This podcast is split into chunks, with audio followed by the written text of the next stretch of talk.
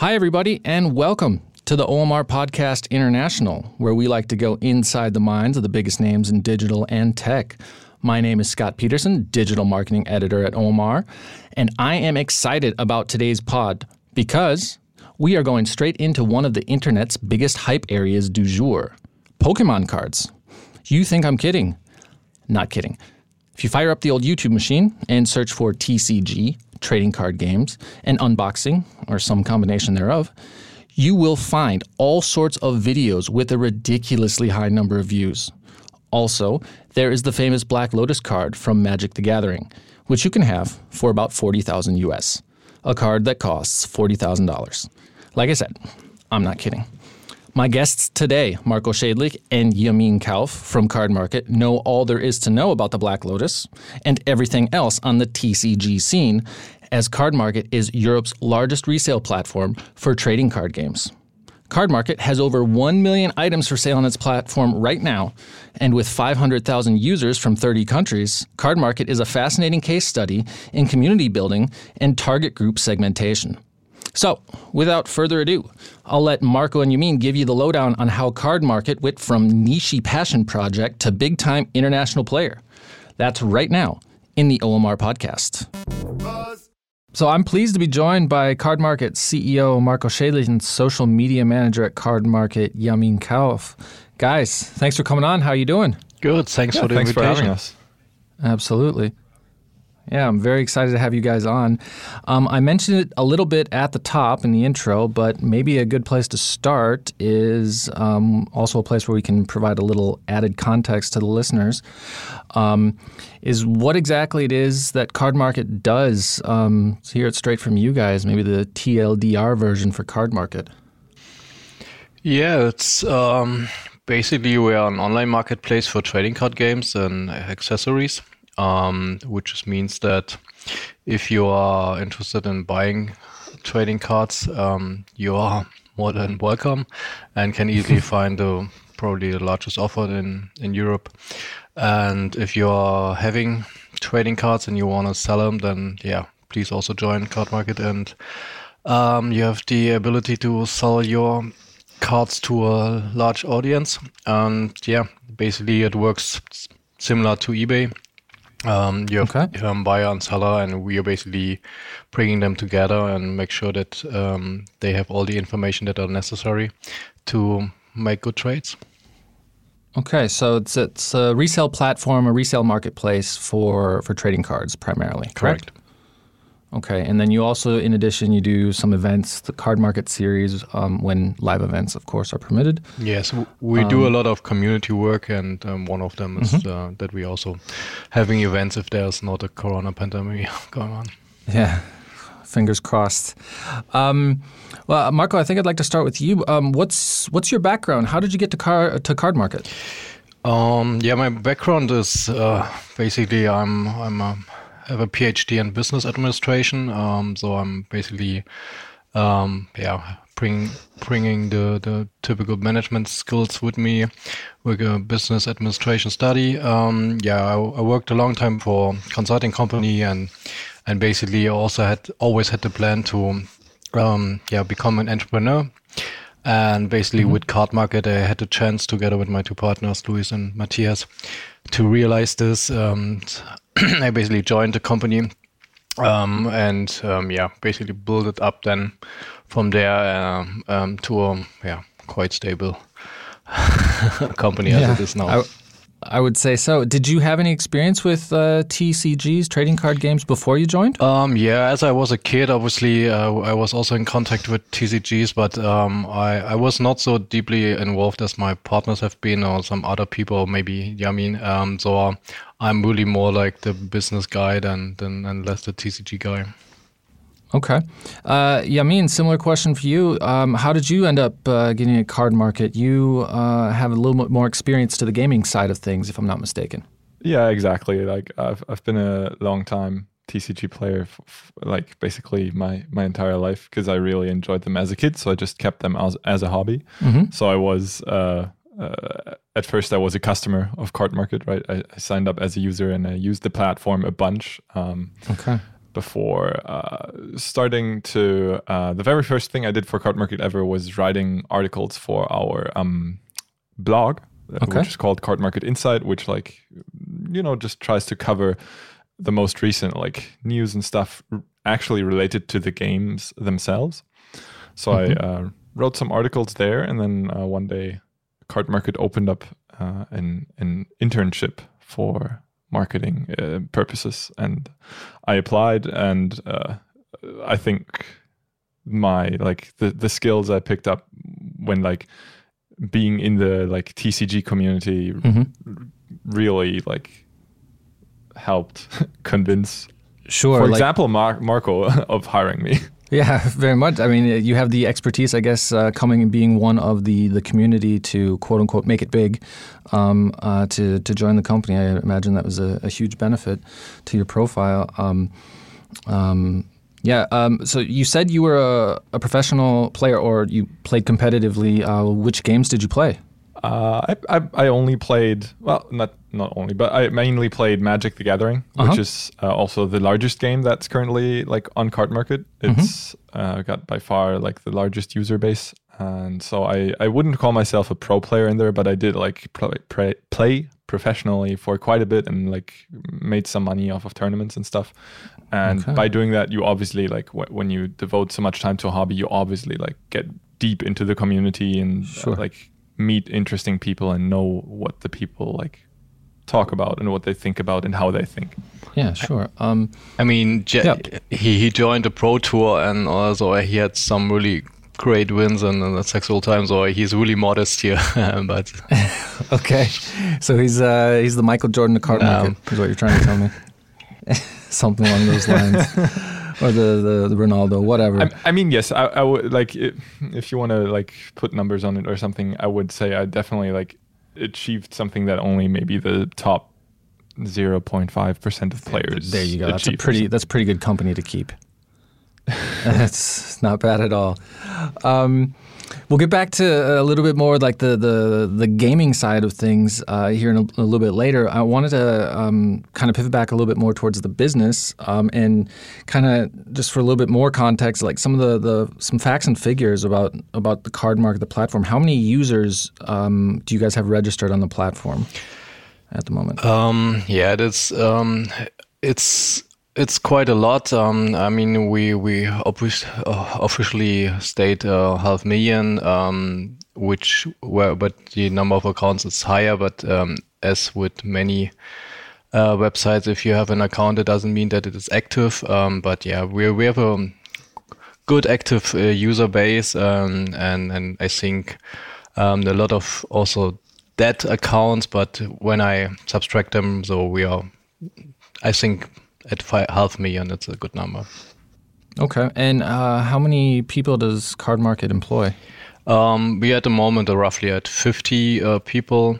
Um, I mean, the, the structure of the the workflow is often um, supported by freelancers. So we're also having a lot of community-based guys that writing, as Jamin said, like uh, for instance, freelancers that writing articles for us, or doing videos, or doing a lot of other smaller things that where it's not necessary to having a full-time employee uh, at Cardmarket. So um, the number of people that we're working is probably would double the the, the number of um, employees. Sure. Um, and you guys are, are based in Berlin, um, but I, if I'm not mistaken, you're Europe's the largest resale platform for TCGs in Yeah. Europe, correct? Yeah, that I think that's the we are often known as the reference uh, marketplace. So basically, people coming and checking the the the price of a car because we have a lot of offers, we have a lot of demand, um, and so basically, then it's economical system that that works quite well. That gives then you the best price or that's the fair price. Um, And yeah, and at the moment, um, yeah, there are a lot of competitors in the US, um, but here in Europe, um, we are quite dominant. Okay. Yeah, Um, I think like when yeah. what Marcos said is not not to be undervalued, like what he said about being a reference. Um, obviously, trading is a large part of trading card games, and if you go to like any uh, shop or like meet any other players in in those TCGs, and you want to make a trade, they will like check card market to see what the current price is, and if you if you like suggest a a price and and people will call you out on it based on the stats on card market, just like recent sales prices and so on. Like Oh, okay. So it's really uh, it's a it's a reference guide uh, for for people even away from you guys. So it's a, it's a it's a exactly It's even for offline trades Yeah. you, like players will often quote card market prices simply because they are so efficient as uh, marco said because it's oh, it's not quite an efficient market but it is like it it has such a high volume that the offers and uh, the yeah the the offer and the demand uh, produces quite an accurate price most of the time okay.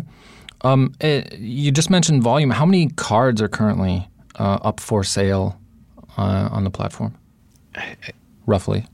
Um, I mean, it, it depends a little bit um, how you how it's structured. If you want to have the number of articles, or if you want to have li- really the numbers of offers. But let let's put the numbers of offers, which means like um, whatever Jamin has a offer, I am have an offer, you have an offer. Then basically, then you have three cards that, um, but it's still the same card.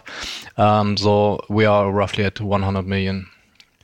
Um, different cards you could basically buy. It's not all cards, but let's say products.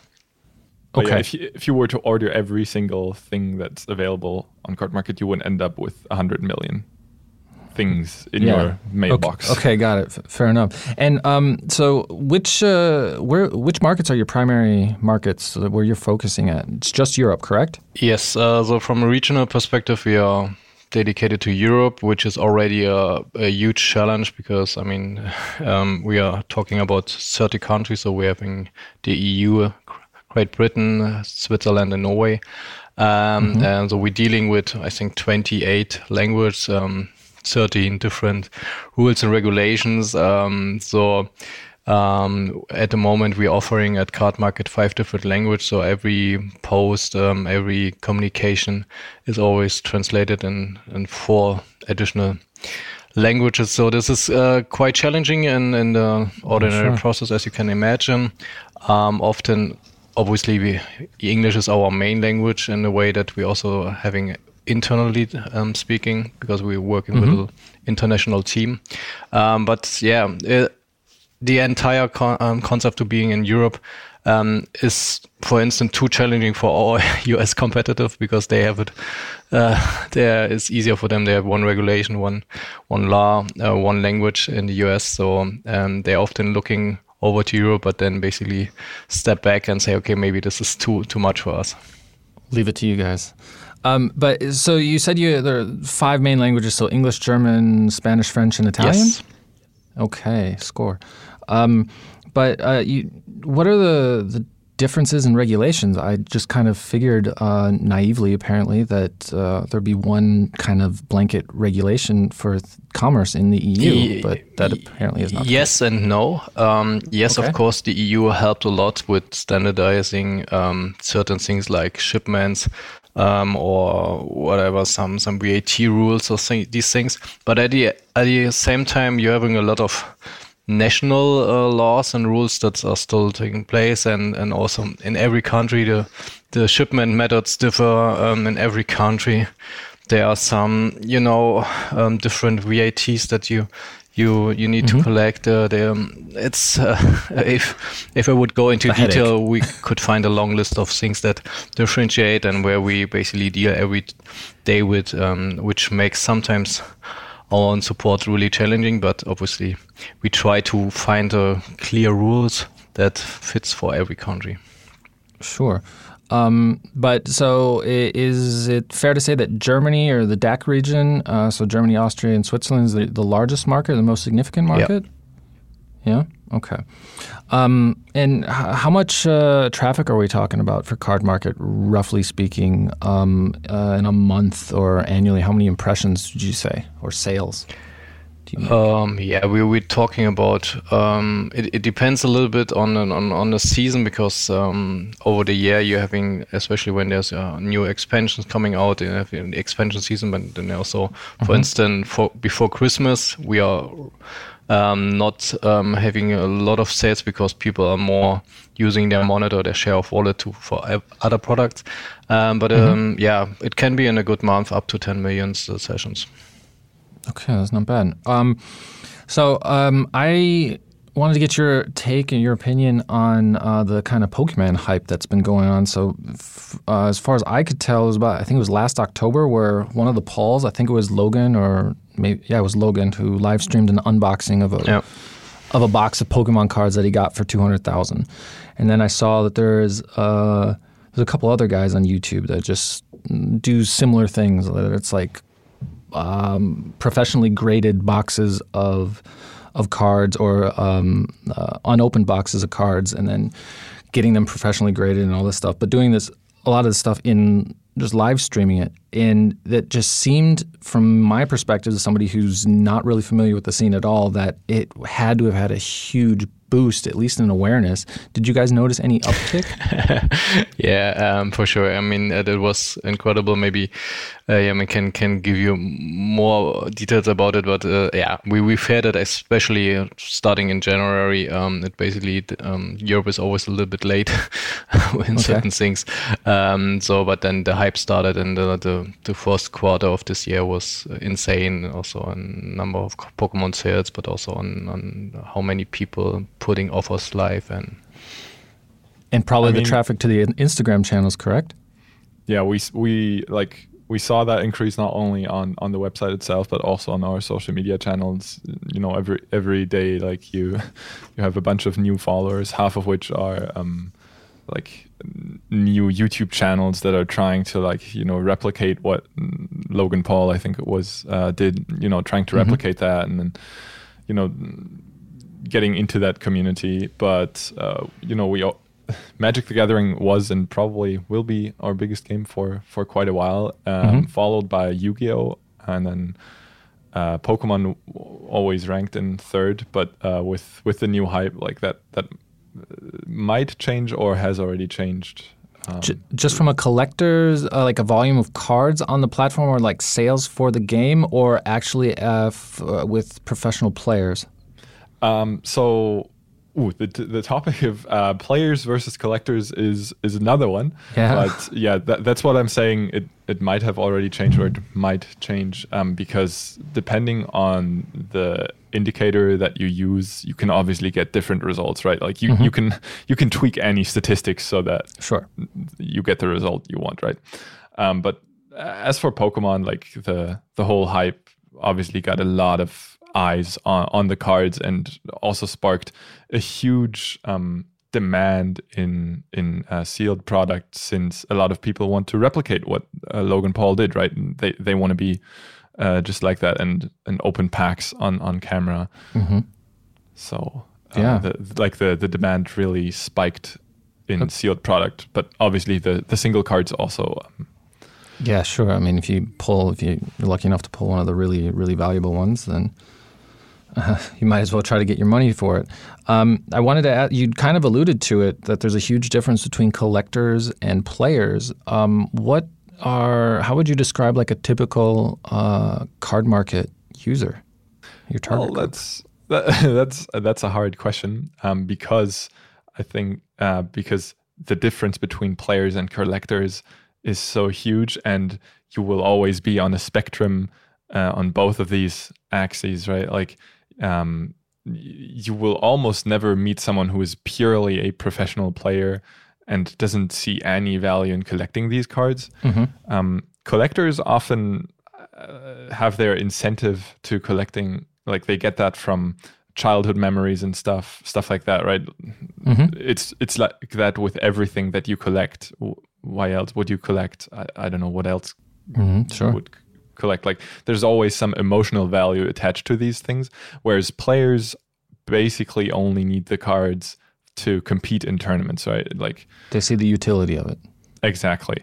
And so the typical card market user uh, is always on a spectrum uh, uh on both of these okay. angles i would say. Sure. And then if if i would have to like make a statement about that i would say that collecting is uh, the larger focus overall, but this heavily varies from game to game too. Okay. For example, Yu-Gi-Oh is much more gameplay focused uh, compared to Pokemon.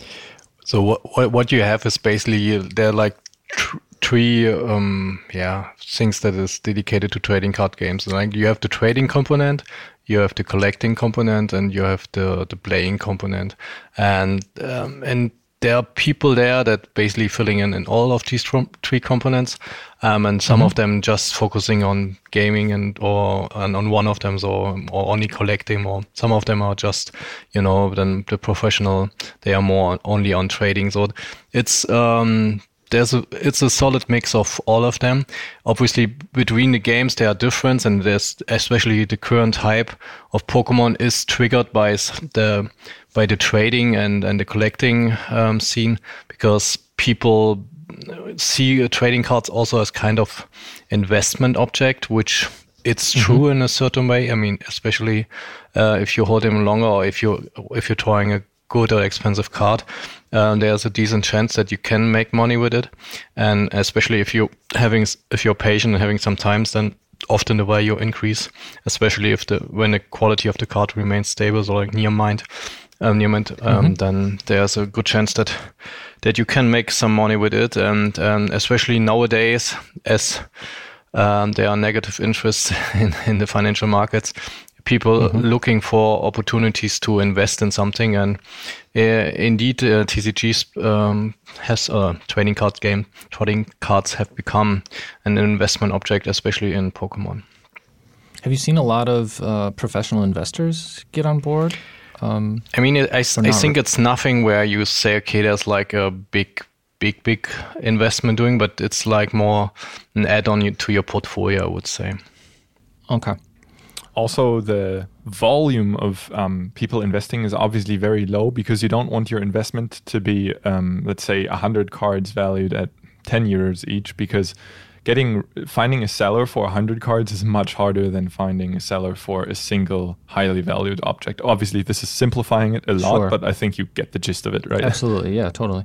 Um, so um, I wanted to, while we're on the topic of like uh, rare and valuable cards, like what what makes a card so so valuable? Is it like the artwork? Is it the absolute rarity? Is it its use in games? Is it just something you can't really define? In short, it, it depends. Yeah. As always, in every topic uh, you get deep into, it, the answer is always it depends.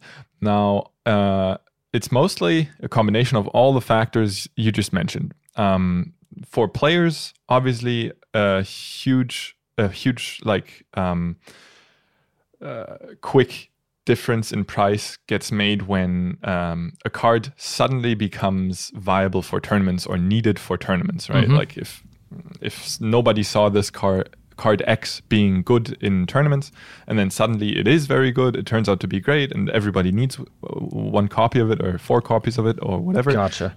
Yeah, it rises in price because demand has just risen. So lot. just like the copycats for in the games, they see like the like okay, I can win some tournaments with this, and then everybody wants one, and so that drives the price up. That- okay, and so that, demand. that happens uh, a lot now during the past year a bit less because there simply are no tournaments right Sure. like no physical tournaments but that's basically one of the that's the highest viati- uh, volatility you will see in card prices short term Mm-hmm. and then for collectors um, a large portion of the of how attractive a card is or how, how like valuable it is comes from the rarity of course because when demand is low prices will be higher and then also uh, a, s- a certain uh, want in the community for for certain characters. So, for example, Charizard is a Pokemon that will Right. always like the, a, a Charizard card will inherently always have a higher value than uh, any other Pokemon, even at the same rarity, simply because demand is higher due to like artificial emotional value, right? Okay. It always comes down to how much emotional value does does the general user or the average user uh, attach with this card, and then how much do they want it, right? In the end, you can always narrow it down to supply and demand, and with these cardboard pieces that don't have any inherent value. It's it's all emotional value. Yeah, it's all just stuff that we basically attach to it. But and so, like with, with I mean, Charizard, I, I get it. I mean, it's at least a little bit like it's kind of you know cute and, and very unique as a as a character. Like I, maybe it's not personally my thing, but I can understand the appeal of of finding that lizard pretty damn cool, like regardless of the utility.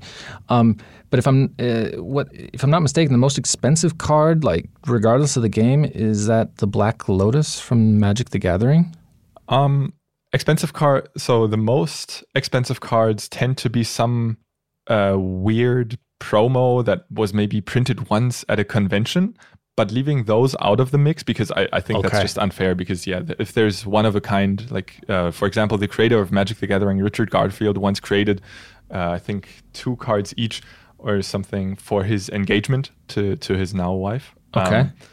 Um, And those things are are just all- off the wall, pr- yeah, crazy course. expensive. Yeah, yeah, because there's Um, like four of them. yeah, exactly. Like, what are you going to do about those prices? Anyways, um, for for like regular cards, yeah, Black Lotus is probably leading the pack there. Like uh, on Cardmarket right now, if you want one from the very first edition, which is called Alpha, uh, you can you can get the first one currently listed at 40k euros. So 40,000 euros for uh, Black Lotus that's really beat up. Like, uh, I'm, I'm not sure if there's a scan attached to it, but Okay. uh, yeah, there actually is, but um, a really beat up one. And then if you want it in a good condition, you you have to pay like upwards of a hundred thousand euros. And uh, did that come also just from scarcity, from the fact that it was so rare, or is there like some type of other use or factor? Was like there an artist who was involved with it? Um, that's just yeah. So the the emotional value attached there. The utility on this card is very low. Let's start out with Okay, that one. yeah. There's um, especially for the very first edition of a card, you you don't have to get the first edition of that card from Alpha. There's also Beta and Unlimited. Um, so uh, you don't you don't need to uh, get the yeah the, the alpha version of Black Lotus. So utility is very low, and the emotional value comes from the fact that the card is and was very very powerful within the game. It belongs to a set of cards that's called the Power Nine, which were the mo- nine most powerful cards back Okay. from the very beginning of Magic when when they didn't when the creators of the game didn't quite know how to balance these cards. So these were just blatantly overpowered and and for that reason it kind of has additional emotional value and has be, and has like attained that okay, I gotcha. Fame. So it had, yeah, exactly. It has a fame through longevity and history and this kind of like lore about it, if you will. yeah, exactly. There's tons of uh, resources online. If you just like type Black Lotus into any search engine you want, you'll find a lot of resources on why that card is like so expensive and why it, ha- the whole history of the card basically. Okay, well, I appreciate that little kind of uh, history lesson there. But speaking of history, I wanted to get back to the genesis of Cardmarket, the kind of founder's legend, if you will. Um, my understanding is that one of your co-founders um, started it about, or had an epiphany sometime in the mid aughts, around 2007, 2008. Is that correct? That's correct. Yeah. So my my co-founder. So basically, uh, we have only one founder, if you want to put it like that. It's Luis. Um, Luis basically came up with the idea 2007. The, at this time, there was basically the internet was still new. Um, there were not many um, websites out that offered any unique service. So even Amazon was small. Um, eBay was at this time a little bit bigger, um, but still small. and yeah, at this time they basically came up with the idea to creating a marketplace um, that is dedicated to trading card uh, games, which basically makes the difference to to eBay or make a big difference to eBay at this time.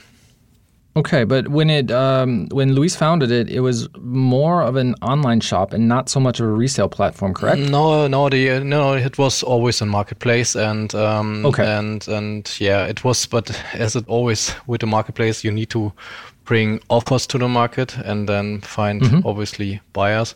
Um, and yeah, and there were few, let's say, connections that he used, and um, and pretty quick he also gained uh, my second partner Matthias then for this for this project in 2008 and um, basically um, Luis coded the entire marketplace by himself sitting Okay. at his bed and, and basically uh, we even um, had our own company um, that was only dedicated for trading, so it was Kamakro, um, and mm-hmm. we basically, yeah, organized our own offers um, um, so that people could also buy something from from Luis and Matthias at this time, and um, yeah, because you need kind of starting to uh, having the flow on a marketplace, and this means you need initial offers, and that's what basically what they happen. So you can imagine that they're sitting both on a bed. One is programming on a computer, and the other one is basically um, yeah collecting the cards and and you know separating it into packaging and um, yeah the the first years um, I think that was uh, maybe I'm not the best person to to tell the stories here, but I, I heard a lot of stories about this, um, and it was really, as you can imagine from from other legend stories, that is really pure from home, um, no money, um, really mm-hmm. only coded by themselves and, and did everything on and we're running on a fair and with, with nothing and just kind of shouting out that there's a new marketplace there. And yeah and over time that's the cool thing with the tcg community and in general is that there's a lot of interaction so people discussing things finding out mm-hmm. are, are curious to see new things. And that's basically they they made the first five years no marketing at all so basically, it was okay. all driven by uh, word of mouth. Yeah, word of mouth, and um, yeah. So obviously, the the growth was not insane or not compared to any other company that has a financial investor in the back end that putting money on the company. But it, yeah, the good thing is then after a while when you're getting the growth and you're starting then um, also with a little bit marketing here and there, then yeah, it's basically running sure. from alone. And since 2007, we have an organic growth, which is um, stable and um, really, yeah, also impressive in my opinion, because I mean, existing now for 14 years. Um, this is probably not many companies can say this. No, absolutely not. Not in today's space.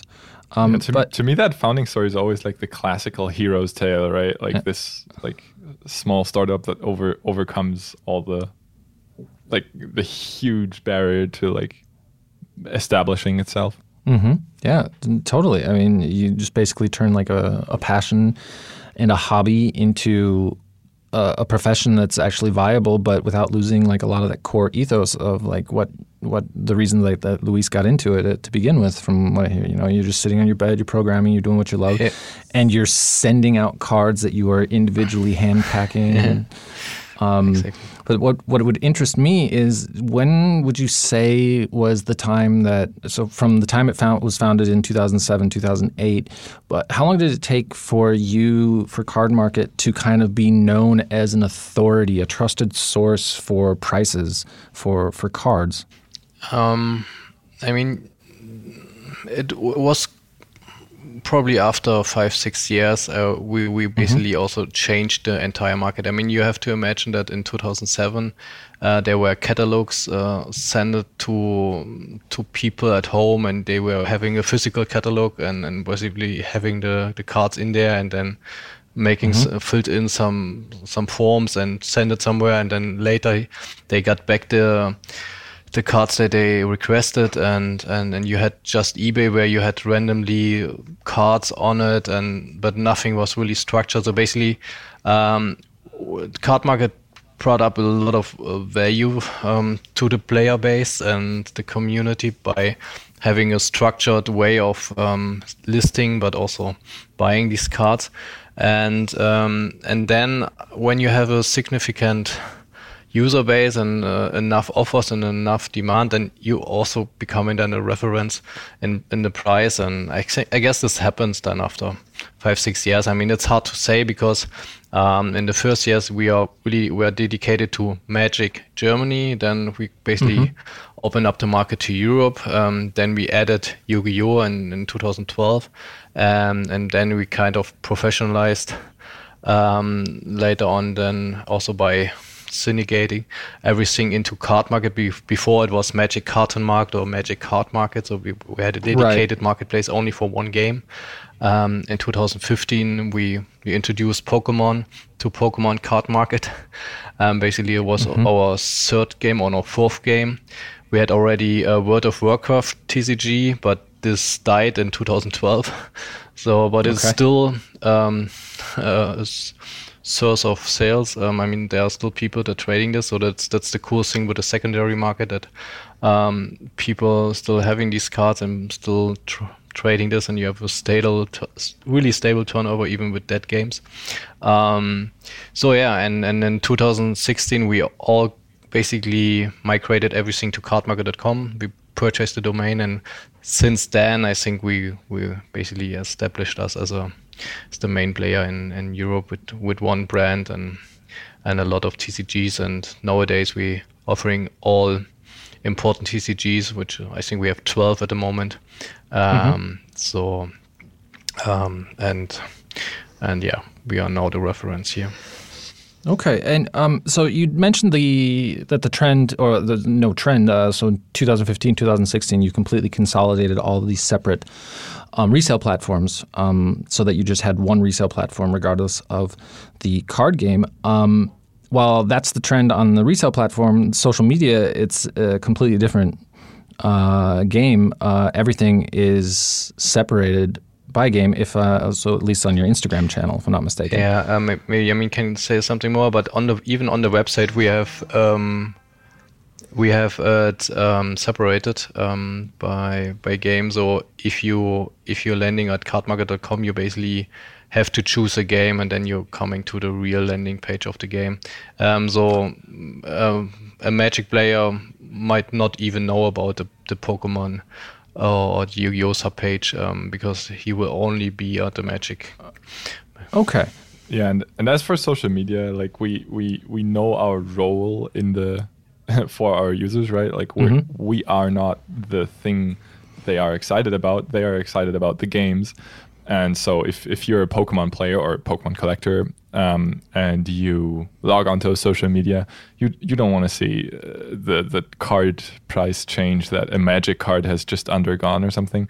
So to us, it's important to you know show the users what they want to see and maximize um, relevance for them, so to speak. like exactly. Exactly. It is a lot of effort to do that, but uh, to us, it's definitely worth it because the whole thing is based on a community. So uh, if we can do that for a community, then that's definitely worth it.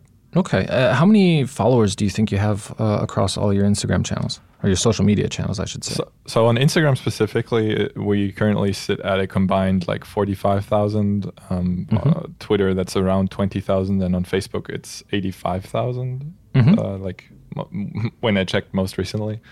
Uh, so what what does that make? 130, 100, 150,000 roughly? around, yeah, roughly thereabouts. Yeah.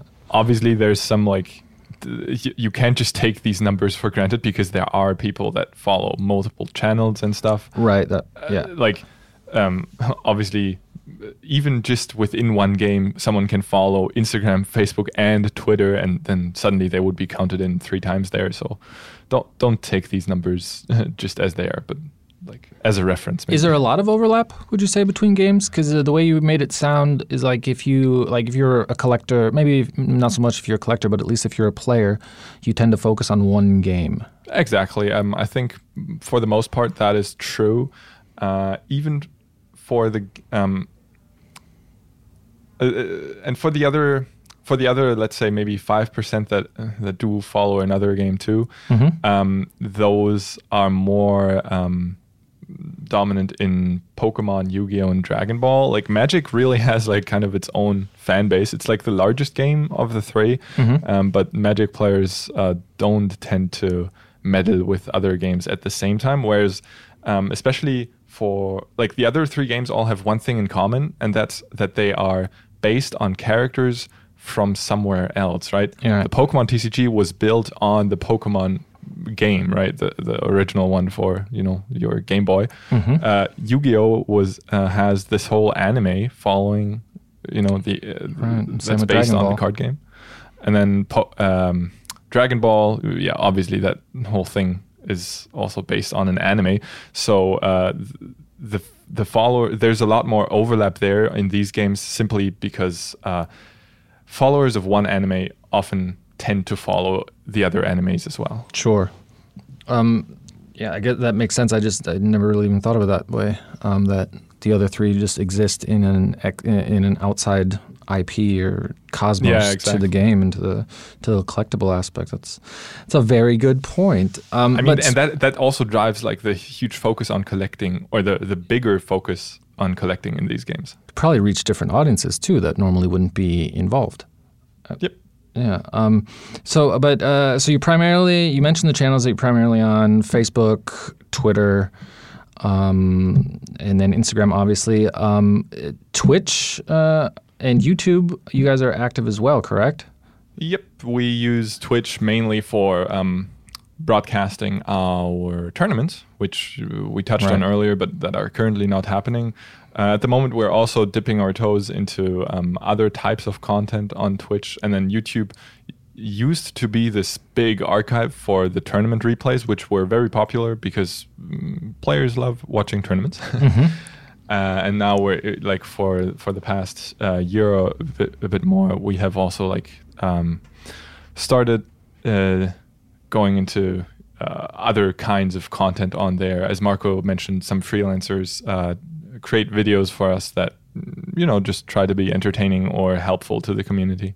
And that's just all community outreach to kind of you know, retain and just take care of and interact with your community, especially when you're not able to see them in person, correct? Yeah, exactly. We have this huge advantage, like Marko said, that our marketing is like easily done via word of mouth simply because we are a reference. So all like we we get to do this. This is not something we like mm, we're forced into or something.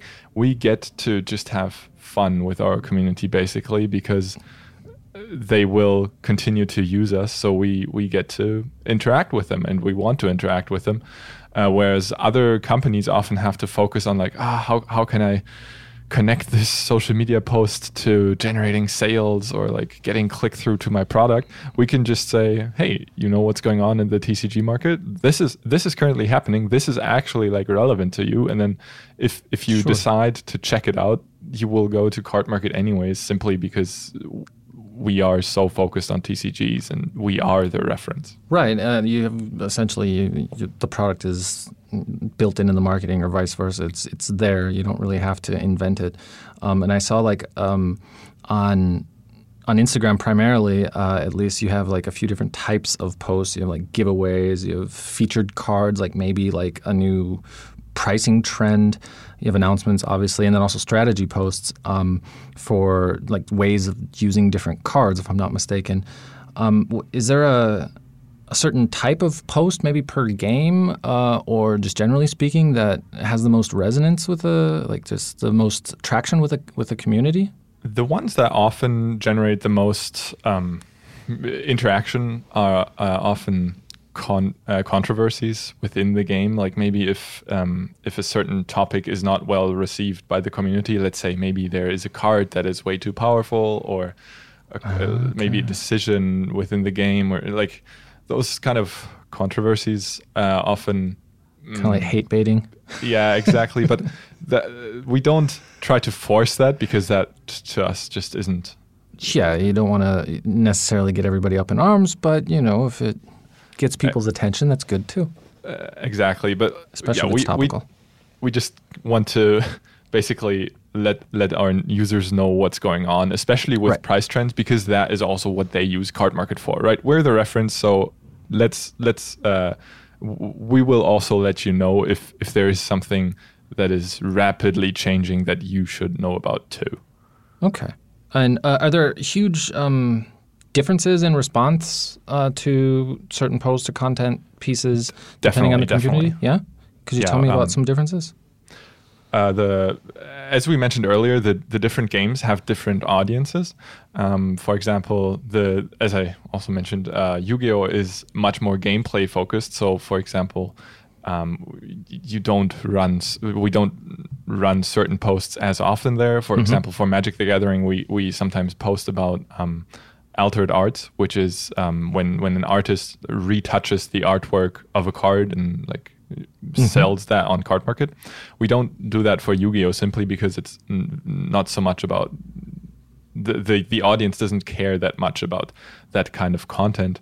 Uh, it's much more gameplay focused. So f- but for example um, a post about changes to gameplay that are upcoming, like mm-hmm. if if Konami, the the publisher of uh, Yu-Gi-Oh, if they um, ban or restrict a certain game uh, card for gameplay, then we will for sure make a post about that because uh, that's what's relevant to our community. And then obviously, yeah, the responses also vary in there. At the same time, you have to keep in mind that your audience is not the same user 60,000 times or right. whatever, how many followers you have on the platform.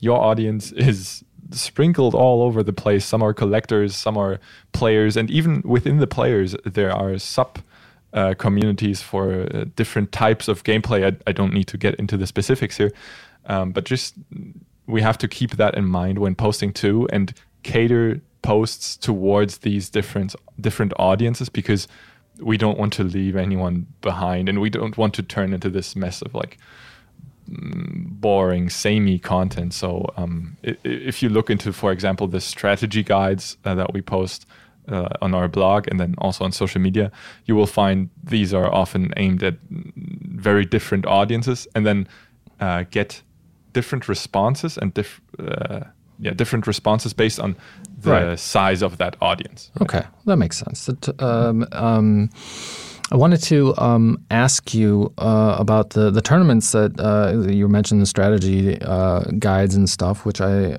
which obviously then focuses a lot on the gameplay or only on the gameplay. Um, but these these events, the Cardmarket series, it's a, a fascinating uh, yeah competition in that it's the premier tournament in all of Europe. Is that correct? I mean, depending on the on the game. Yeah. So basically, the the general concept of the Cardmarket series is that we um, having six stops all over Europe all over the year and mm-hmm. so basically every two months. Um, um, the last event that took place was in January 2020 before Corona um, in in Paris. Um, we basically then renting a big big hall um, with 3,000 square meter, and um, then we offering all important and even unimportant trading games to the user base, and basically everyone can come join. Um, you have to register and um, basically can then win prizes. Um, usually this goes over from Friday to Sunday, so three days, and mm-hmm. Um, and have different format by game. So it's uh, uh, it's very specific, and yeah, and people love this because they even traveling across Europe. Um, coming from different countries, it's quite inter- interesting. I mean, you have obviously the most people come from if you're in Paris and they come from France, but um, there are a lot of people coming also from Spain, Germany, or whatever, um, just to to meet up. Um, there's a really uh, people are really exciting, um, excited about um, these these events because it's not only about playing. It's also about socializing. It's about getting in touch with new people um, meeting up. Maybe uh, we have only some vendors that maybe buying some things that you might not buy in your local store. Um, yeah and also just experience some some yeah exciting tournaments uh, on on site. It's a big difference to the online thing that, that at the moment is dominant um, because it's it's a a different feeling. I mean, you can probably compare it with, with online poker and real poker mm-hmm. because um, there's like these. Um, if you're seeing your opponent and, and feeling how he's feel, then it's a different thing than when you're just having a screen in front of you and, and just seeing what, how he reacts. Um, yeah, absolutely. yeah, yeah, and then there are some people coming um, to win this, these things, or especially the professional, but many people just coming for the feeling. So it's uh, so it's not only um, just the, the, the card games themselves, but there's also vendors going on. So kind of like a little trade fair yeah. feeling vibe going on. And uh, do you have like strategy workshops or things like that, or like I don't know, celebrity players or other things of that nature yeah, that going exactly. on? Exactly. So the the idea is um, that we even in the future want to become a bit more like a like not a Comic Con, a TCG Con.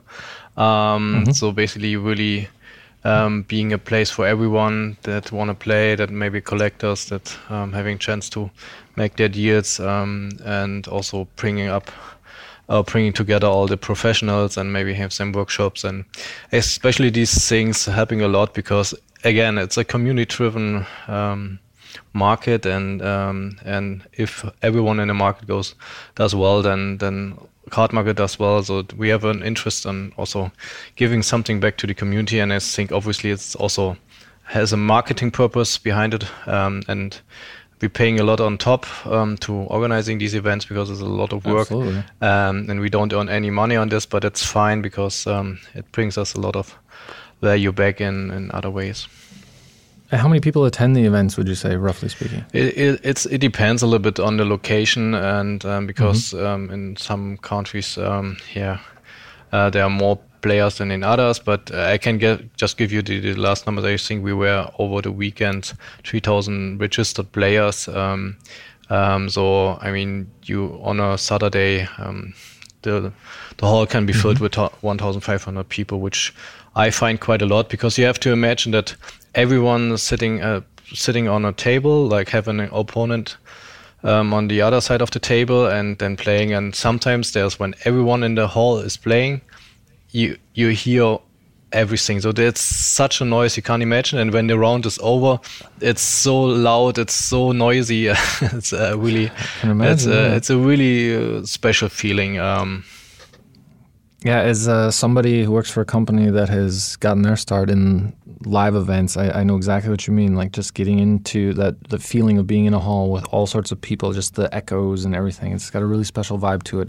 Hopefully, we get back there mm-hmm. one of these days. But hopefully, Corona has uh, obviously put a nix on the majority of live events. Um, but it would seem that that might be kind of a silver lining for Cardmarket since people are not able to go out as much, meaning that they're staying at home a little bit more. Maybe they have a little bit more time to, I don't know, um, get into the collecting aspect of it, or maybe people that have been out of the game are coming back to it. Um, just as a couple of examples, but um, have you? Seen? Uh, I guess uh, you've obviously had an impact from Corona, but um, just curious, has it been more positive or has it been more of a taxing, very difficult situation for you guys? Um, uh, I mean, Corona started in March last year, and the first two months um, we saw a big decline uh, because I think people mm-hmm. hesitated to invest any money or to trade, and because they, everyone was unsure about the situation, how it goes on. Uh, but then we basically also benefit um, as Amazon or other online marketplaces did from trading at home is more safe instead of going to the to, to your local um, trading card shop. Um, you basically ordered it online. So then we, we had right. a really uh, good growth and then push then with the Pokemon hype as well. Um, this was definitely a good last year for us uh, at the end. So we are more on the winning side of Corona um, than than than than a real loser. But obviously, the the way how things are handled uh, changed a little bit, as you said. Um, I mean, people probably got more collectors and less players now to the market. Um, mm-hmm. because just as there's no chance to playing at the moment uh, if you're not playing at your kitchen table with your family or friends um, so mm yeah, it, it, changed a little bit the way how how people used Cardmarket, um, but in general, it it was positive for us.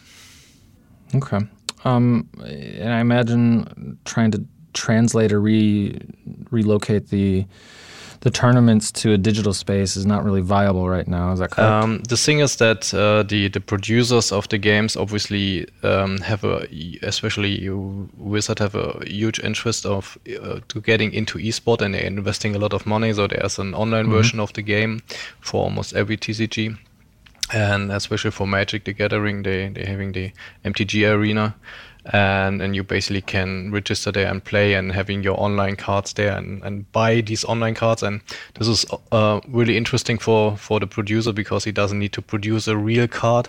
He just needs mm-hmm. to program this. Um, so as we are a pure marketplace for tra- real trading card um, it's not in our direct interest to basically hype the the online version as we also think that's not really the way how trading cards are originated. I mean, the the original um, fun is from sitting together with your friends and you know discussing and then you seeing what the other guy does, and so especially especially then on, on real tournaments, but also at the kitchen. So um, that uh, we're missing the social impact on mm-hmm. on an online or esport game. Uh, but yeah, the, obviously there was a big big trend in the esport, especially the first month. But after a while, then uh, we had the, the feedback that people get uh, not bored, but you know get saturated with with the online game, and, and we're basically longed for for sitting again on a real real base and playing TCG. So we obviously supporting real TCG gameplay in, in, in any matters, and we have a lot of partnerships mm-hmm. and um, have supported a lot of tournaments, but also players and, and sponsored a lot of the community. Um, but we are not so uh, in favor of the um, supporting the the esport um, as this is not directly valuable for for our business. Fair enough. It makes total sense. Um, where where do you guys see Cardmarket going from here? What, what does the future hold for you guys? Yeah, we definitely want to become. Uh, I mean, the vision. Let Let's put it this way: the vision is that we're becoming the uh, the dominant um, trading um, card marketplace in the in the world for all important trading card games. Um, this is something that is on our agenda, but this is really a long-term goal. Um, mm-hmm. Nevertheless, we have a platform or a marketplace which is uh, which is really unique in the way that is for a speci- specific type of product as trading card games that are that you can basically retrade again. Um, mm-hmm. There are also other products that could be used for miniatures. Um, um, there are a lot of other collectible products where you could be um, could be interesting. There's also board games which are not so much in the secondary market, but they also sometimes we use.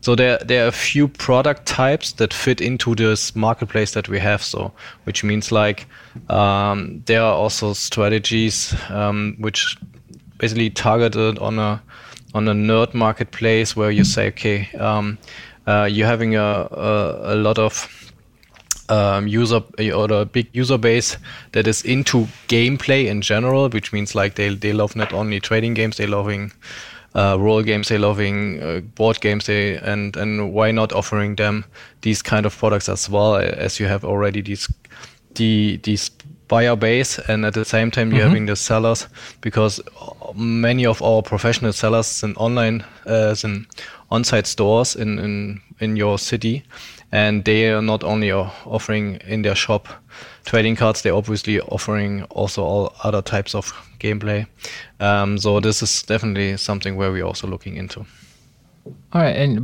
most of those products uh, are all in the the analog space, I would say. Um, there's uh, one topic that is all the rage, and I'm pretty sure that you guys know a thing or two about NFTs, the collectibles that are going on that are taking over the world, quote unquote. Maybe it'll maybe it's a hype that is just passing. Um, but if I'm not mistaken, there's a, at least one kind of similar. Yeah, TCG is the wrong term, but like a, a similar vein of game, uh, Monsters Chain, I think, with these NFT-based collectibles. Do you guys see foresee any any trend towards that space, or that becoming relevant for you guys? There's uh, our entire infrastructure is like aimed like the Cardmarket is specialized so much in uh, trading card games that I think these don't fall into uh, into not these, not these are just not orbit. fit for for the for the platform because sure. And there um, are also already like other platforms that are specifically built for NFT um, marketplaces, right? Because uh, that's also the thing I think describes describes part Cardmarket the best. Uh, the that we're so focused on one niche, which is tra- physical trading card games in this case, um, because that's what separates us from eBay or from any other way of buying your cards, right? We have a support team that knows everything about these physical cards, and we have a database that is structured to reflect card condition, card language, mm-hmm. all of that. So I think, at least currently, with the amount of hype um, that NFTs are having, it, it's just not uh, the platform. Restructuring the platform in a way that fits NFTs is simply nothing that should viable. be a high priority at, at the levels that we're at. Okay. What what about something like maybe um, uh, grading cards? something like um, you know, auth- uh, authenticating, uh, verifying a card's authenticity, um, something like that, or is that also not really? You don't see any relevance for Cardmarket at the time. at Currently, time? we already um, so obviously that's that's always an issue when uh, you operate on collectibles, right? Like Mhm. counterfeits and stuff. And uh, our users are extremely good already at like uh, or educated, I would say, Okay. on these topics. And we uh, on the regular we receive support tickets that say something like, "Hey, this this in this order there was a counterfeit card," and in those cases uh, we already have them send the cards to us for for us to verify those Okay. cards or to to check those cards because um, uh, for once again our like uh, marketplace is completely community driven and Mhm. so we are really in favor of educating our users and in making sure that everyone in the community behaves nice with each, nicely with each other and so yeah spotting counterfeits and like n- n- going against those and preventing those issues from occurring is has to be on our agenda already um, so yeah our support's already on top of that and that's one of the benefits of being like a hyper specified or hyper like zoomed in market only on uh, TCG. All right.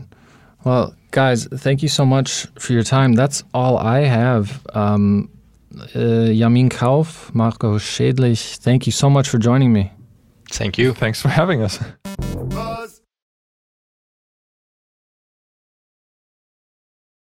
All right, guys. Bye. Thanks so much. Bye. Have a good day. Bye bye.